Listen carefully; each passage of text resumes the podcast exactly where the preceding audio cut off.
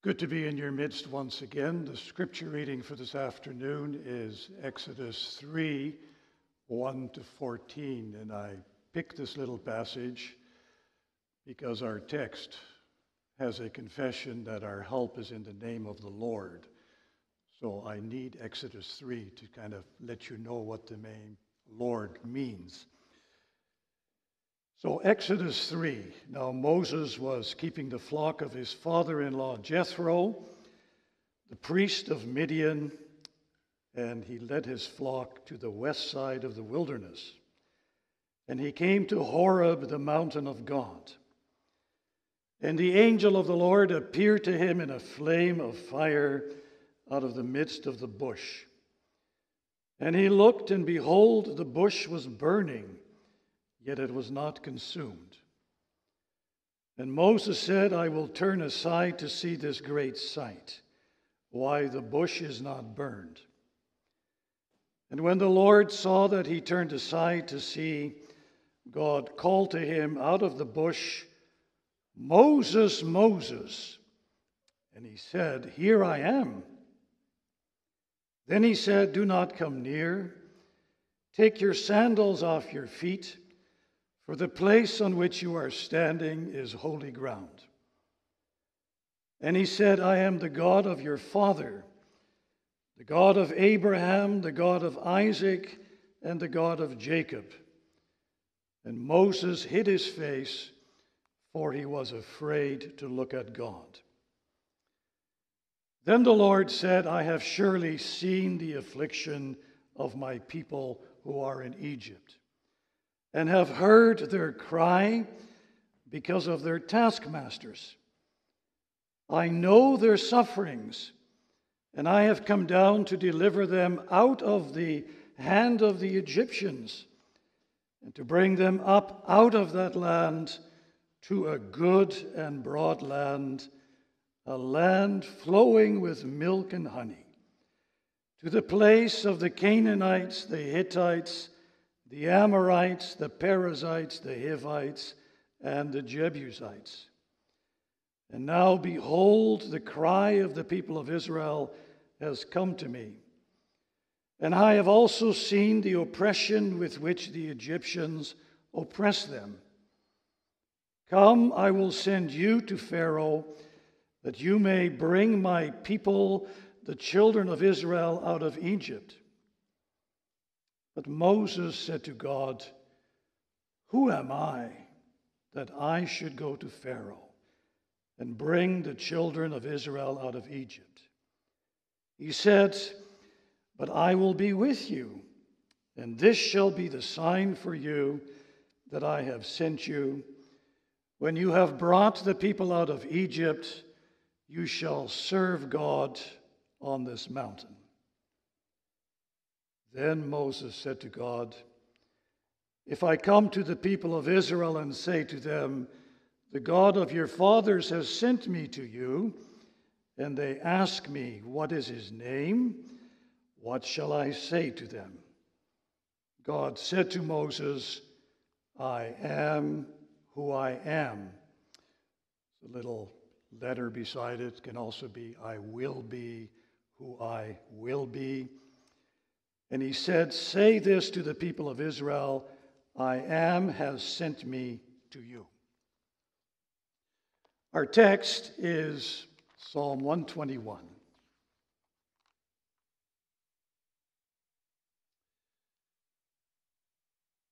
Maybe the children can count how many times the word Lord occurs in the psalm. Lord, with all capital letters. And then count how many times the word keep occurs keeper or keep. You can tell me after the service.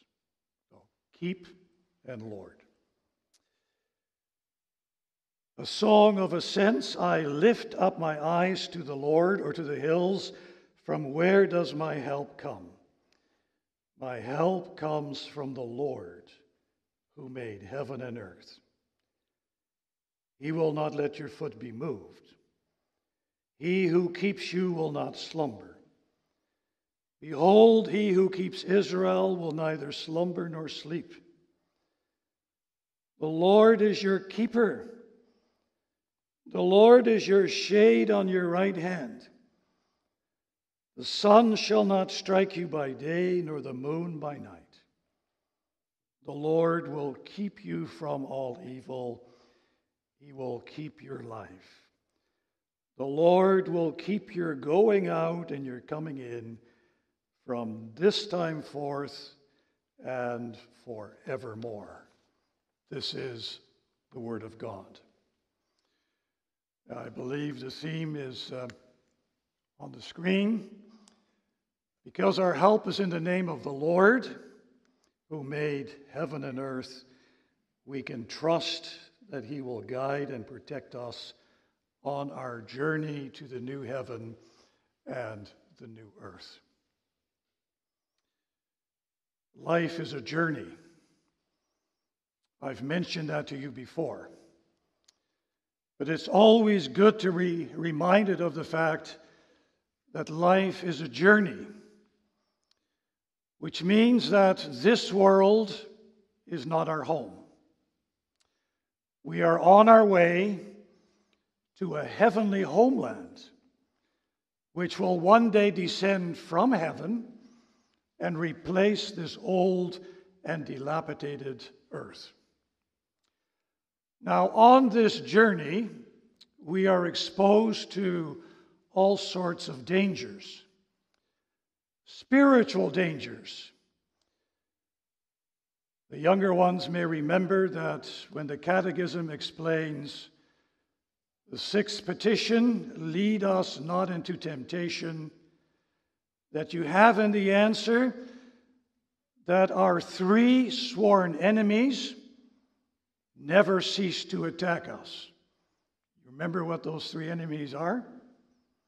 The devil, the world, and our own sinful flesh. They, they never cease to attack us on our journey, every day again.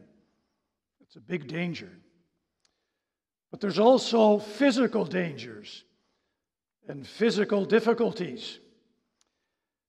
And the atmospheric rivers that have soaked southern British Columbia for almost two weeks are a clear manifestation of that fact, as well as the devastation and the hardship and the grief that these rivers, these rains that keep coming, have caused for so many people.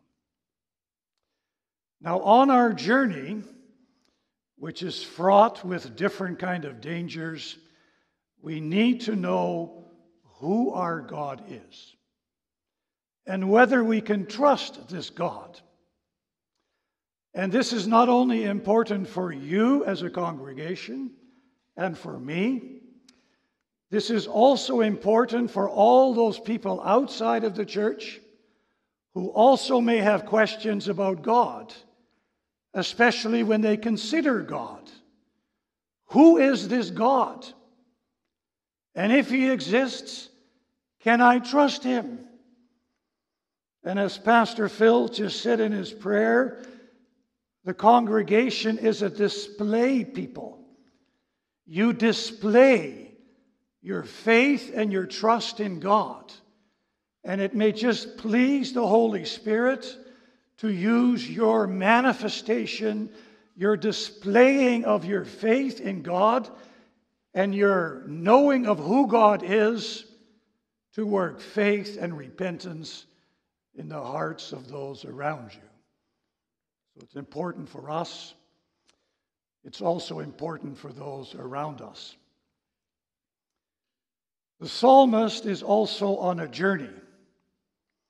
He's literally on a journey. Three times a year, the Israelites would often go to some of the main festivals in Jerusalem. So obviously, the psalmist has been on his way to one of these festivals. But he's also figuratively on a journey. Jerusalem symbolizes his heavenly homeland. If the author to the Hebrews says, that Abraham was looking forward to the city that has foundations, whose architect and builder is God. Can we not say that there are more saints in the Old Testament? Also, the psalmist and the pilgrims who travel to Jerusalem for these festivals would look beyond physical Jerusalem and say, We're also spiritually on a journey to the new heaven and a new earth. And on this journey, the psalmist was also exposed to all sorts of dangers, especially when he traveled through the mountains. You'd have these narrow trails. You could easily trip, you could fall off. There might be a steep ravine right beside the narrow trail.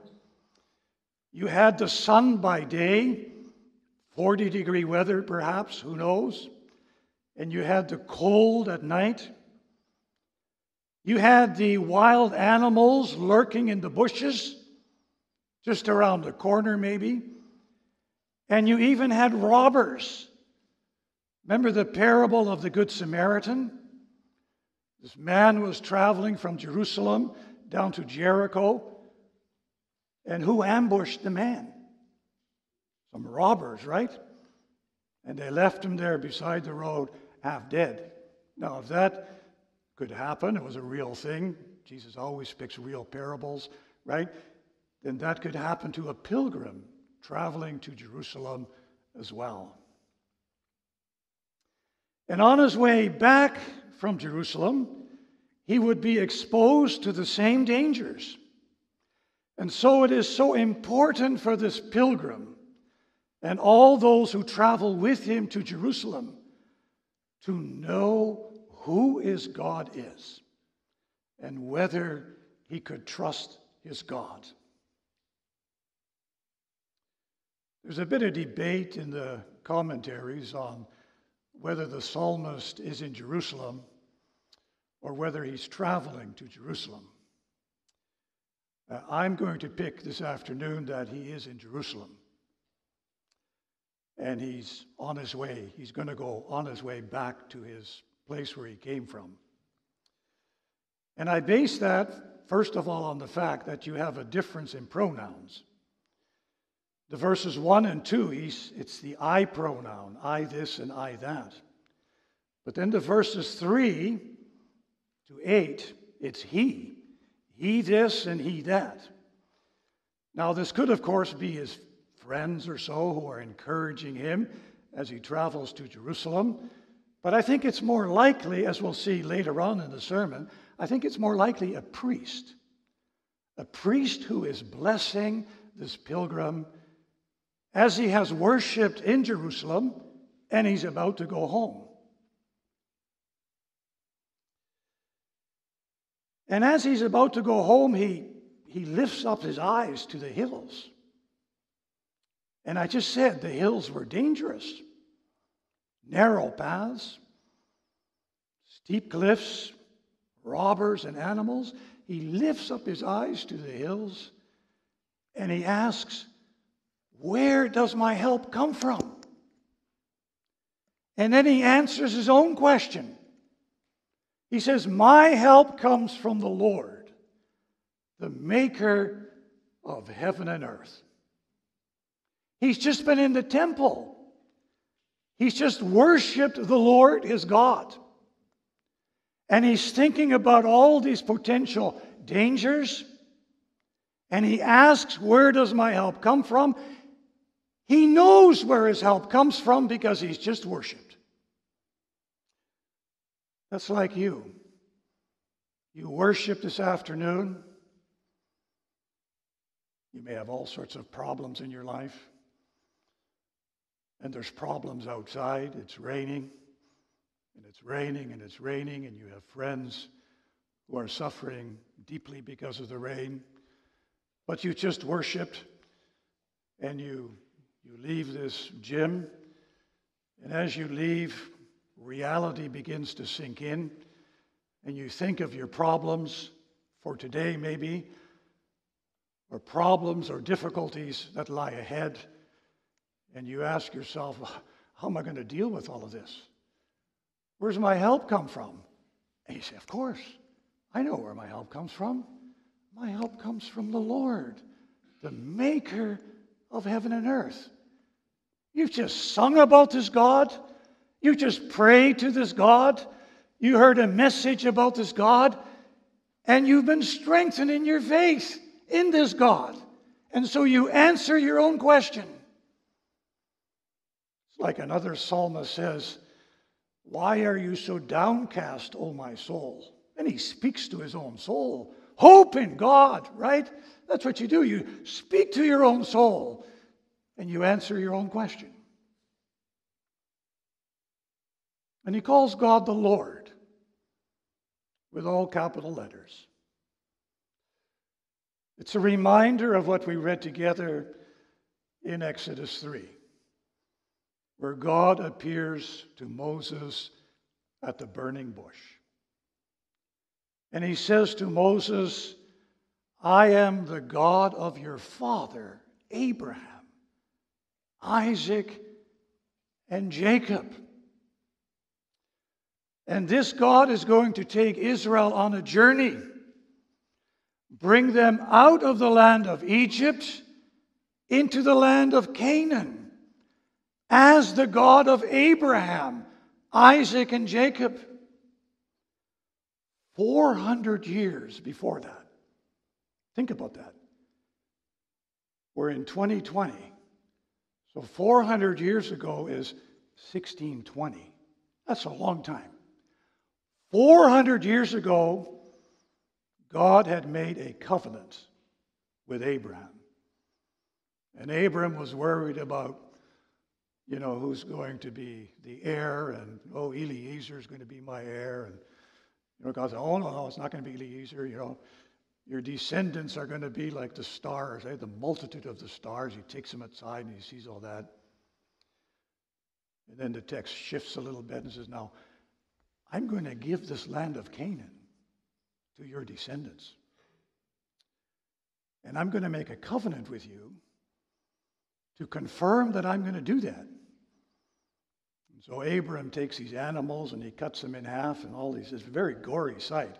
All these animals' halves are just kind of facing each other like this, and there's like a street of blood, you know, and usually both parties, when they make a covenant, they, they walk through these the street of blood. And may what happened to these animals happen to me, right? If I don't keep my covenant commitment.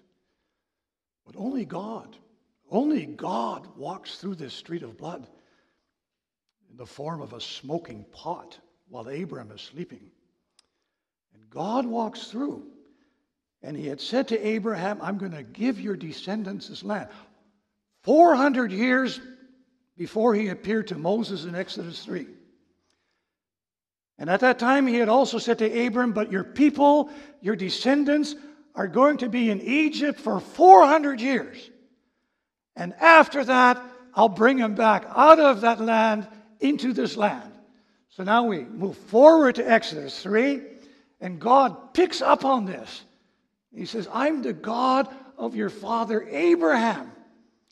And now I'm going to take you on this journey because the 400 years are over.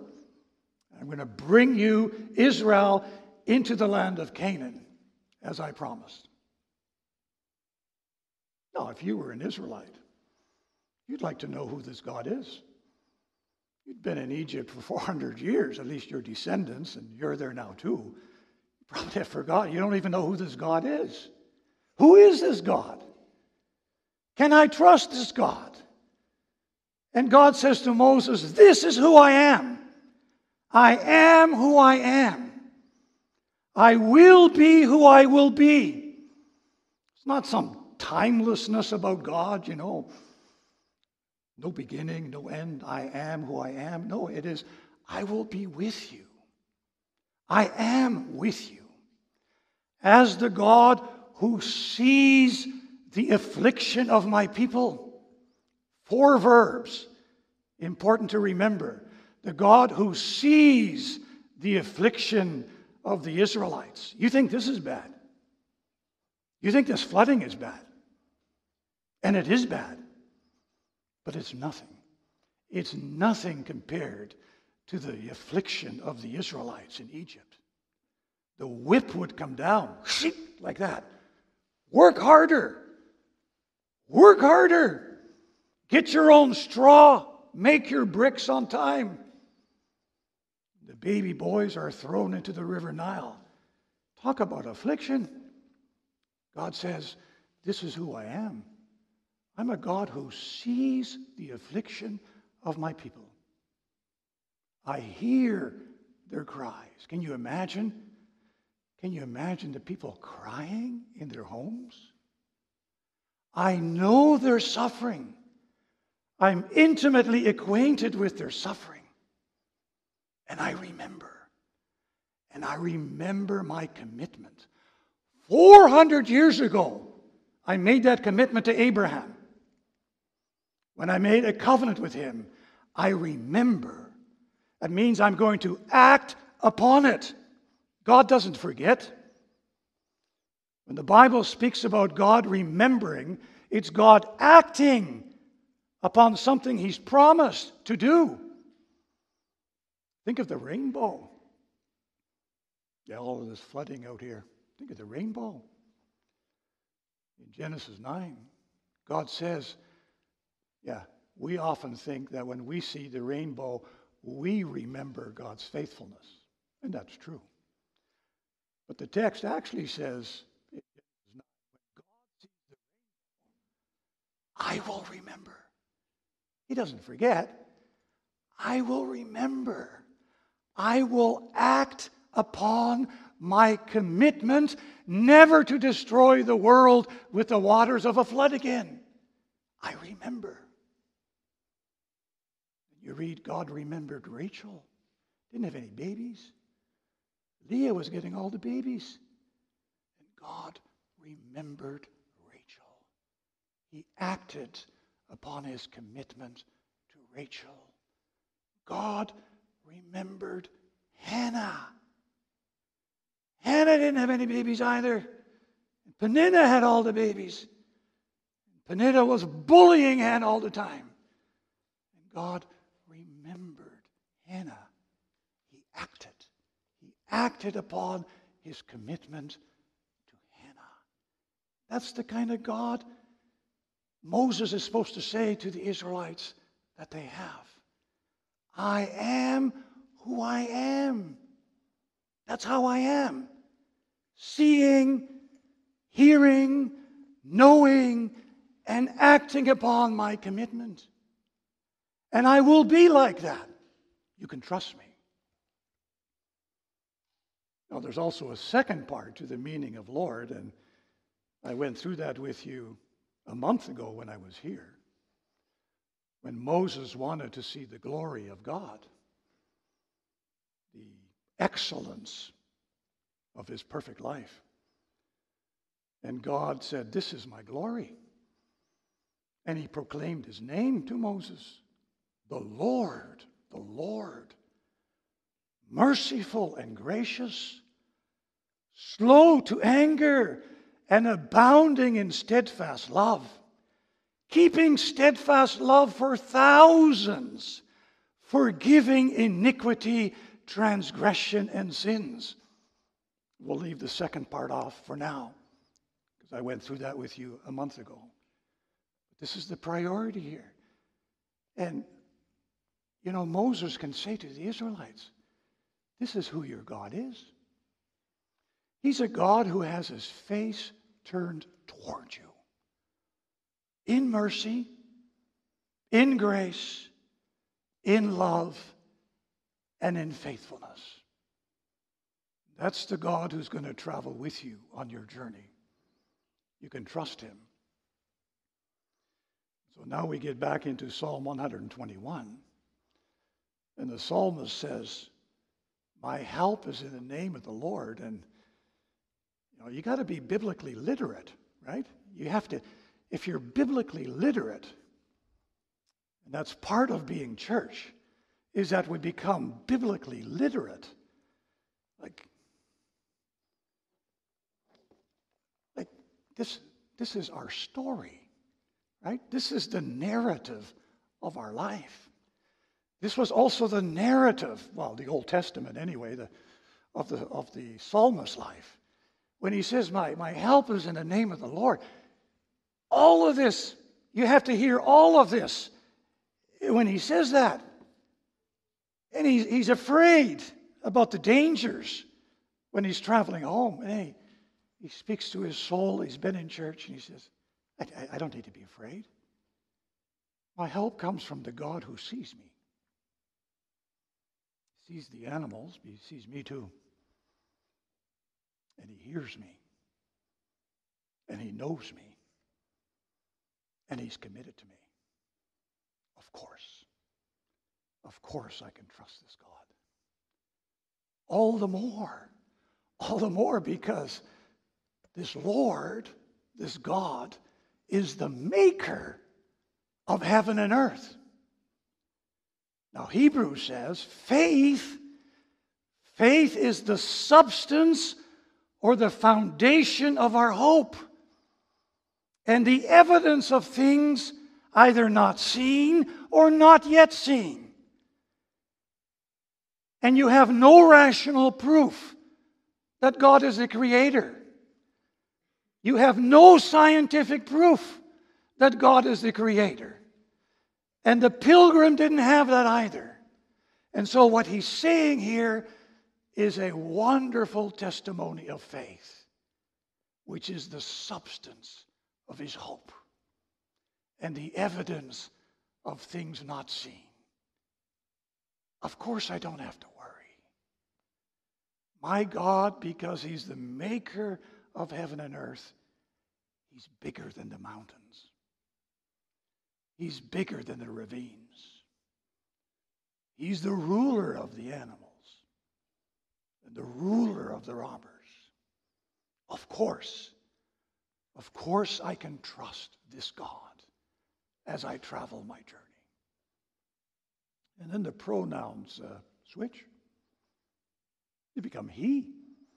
So there's another voice. By the way, how many times was Lord in the psalm? Yeah? Five times. And if the word Lord is in there five times, you think that's important? That's very important because it's a short psalm, right? Five times in eight verses. Yeah. So he made that confession. And now this priest, I think it's a priest, he blesses the pilgrim because he talks about God being the keeper. That's what I do too at the close of the service. The Lord bless you and keep you, right? And how many times, someone else, how many times was the word keeper in there? Yes, six times. And you think that's important? Very important. So now we're going to talk about the keeper. When you hear the word keeper, think of shepherd, okay? Think of shepherd. The Lord is my keeper, the Lord is my shepherd. And then, when you think of keeper shepherd, think of two things. Think, first of all, of guidance, and secondly, think of protection. So, first of all, the Lord is my keeper. He will guide me. Where have you heard that before? The Lord will guide me. An echo of Psalm 23. He will lead me, right, guide, he will lead me beside quiet waters.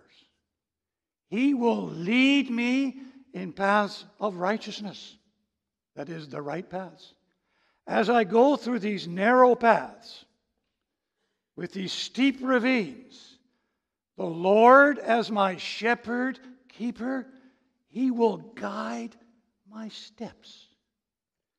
And he'll do that during the day as well as during the night because he doesn't slumber or sleep. Baal slumbers.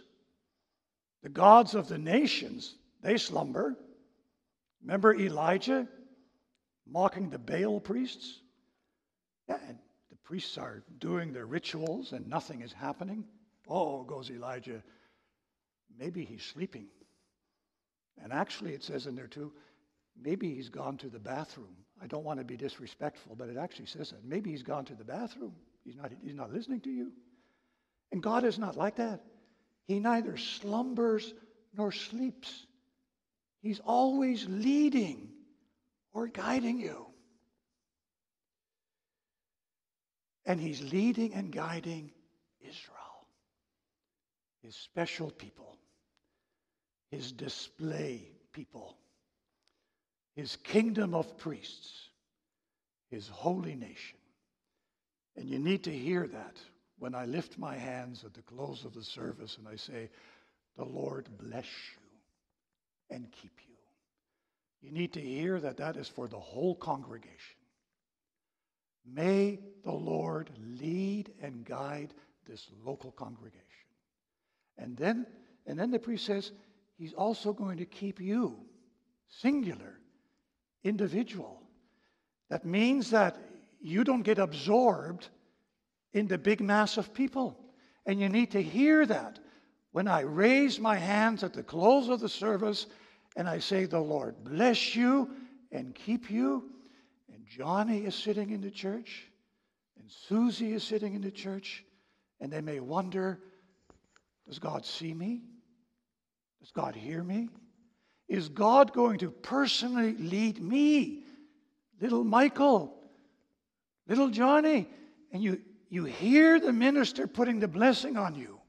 And you need to hear that this is not just for the church as a whole, this is for each member, no matter how old or how young you are. The Lord will bless you and keep and guide you. He'll also protect you. The sun will not smite you by day. 40 degrees, 41, 42, who knows? What happens to your, to your body when your temperature goes above 40, your, your body temperature? I have a feeling that you're going to get dizzy. You'll probably feel nauseous. You may vomit. You get a sunstroke. And you die. And the priest says, The sun will not strike you by day. The Lord will be your shade at your right hand. I tell you, when I go to the beach, I want shade. Because I got white skin. I don't tan easy. And so I like to have shade. But if you're in a hot temperature, you'd like to have shade too. And the priest says, The Lord, remember the maker of heaven and earth, the maker of the sun, the maker of the shade, he will be your shade. He'll protect you from harm. He'll revitalize your energy. And he's your shade at your right hand. I understand it's a military term, so the, the metaphors, they kind of merge. And if I'm a soldier in those days, I would have a shield in my left arm. And even though I had a sword or something else in my right arm, this whole right side is actually unprotected. And if that is the case, and I think it may be the case, the priest is saying the Lord's going to give you all around shade. You'll always be protected. Not only protect you from the heat, also from the cold, also from the moon. The moon will not strike you by night. Anybody afraid of the moon? How in the world can the moon strike you? Well, the Bible is contextual. It speaks about the four corners of the earth, and we know that the, the earth doesn't have four corners. And, and we know what the Bible means when it says that. It doesn't have four corners. Now it talks about the moon not striking you. And you say, well, what in the world does that mean? Well, people in those days believed that when the moon changes all the time, that people could get sick, they could get a fever, and they would attribute that to the changing of the moon. you were stricken by the moon. And the worst case scenario was that you would have temporary insanity. You were moonstruck if you were temporary insane. And even the Latin word for moon is luna. What's another word that is related to luna? It's lunatic, right? And that's how people thought in those days. But the point is, you have protection from God. Whether it is the sun or the moon, by day or by night, the Lord will protect you. And He will protect you from all evil, all harm. But there is evil, there is harm. It means that the Lord will protect you in the evil, in the harm. Even though I go through a valley of deep darkness, which can become a valley of the shadow of death, I will fear no evil, for you are with me, your rod and your staff. They comfort me. The Lord will protect you from all evil. And not just on pilgrimages every day of his life.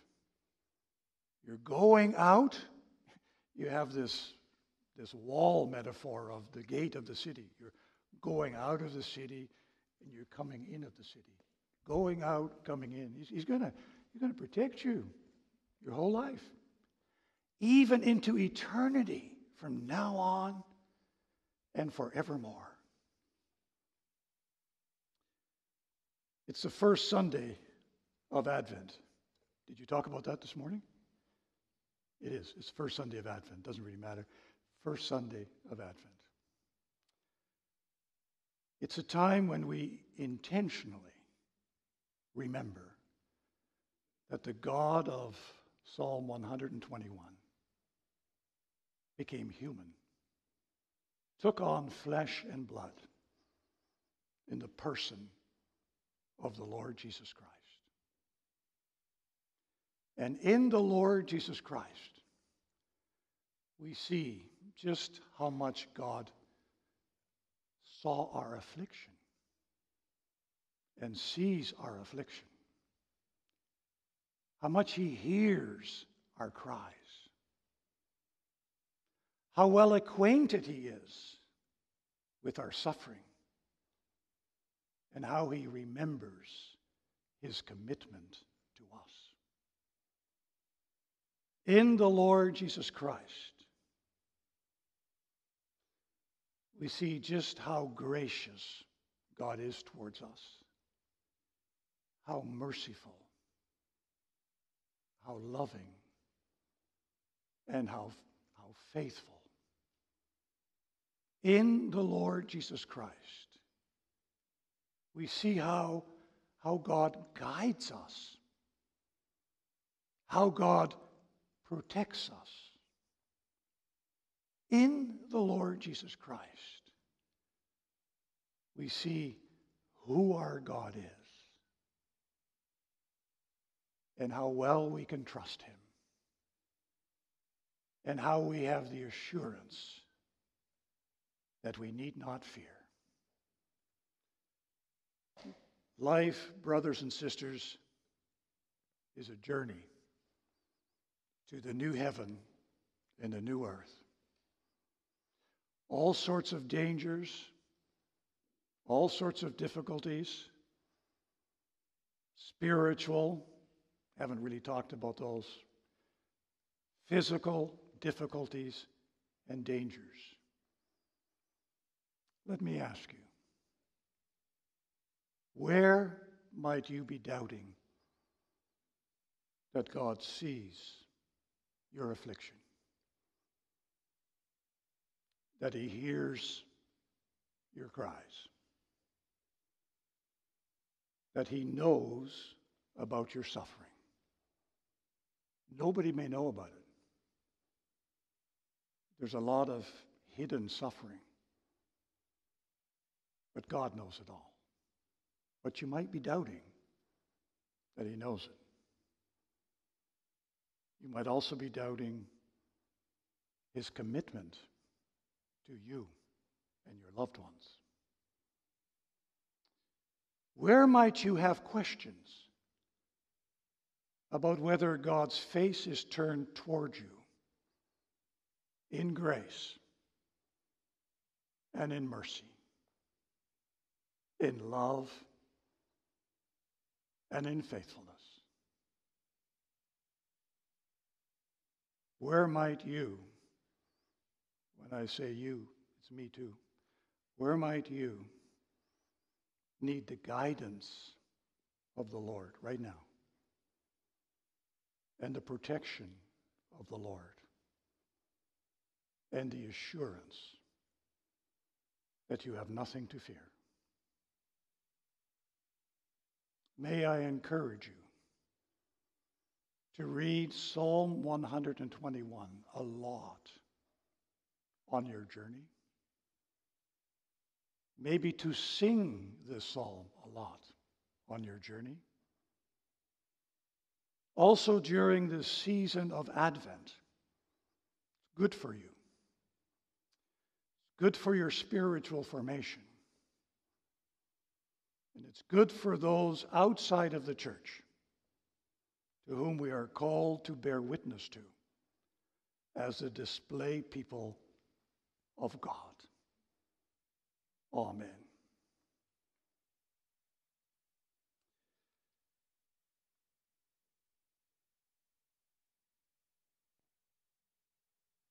Let us pray. Thank you, Father, for the Lord Jesus Christ. Thank you that when we look and listen to him, we can rest assured just how much you see our affliction, hear our cries, know our suffering, and act on your commitment to us. Thank you that when we look and listen to Him, we can see and hear your mercy and grace, your love and your faithfulness.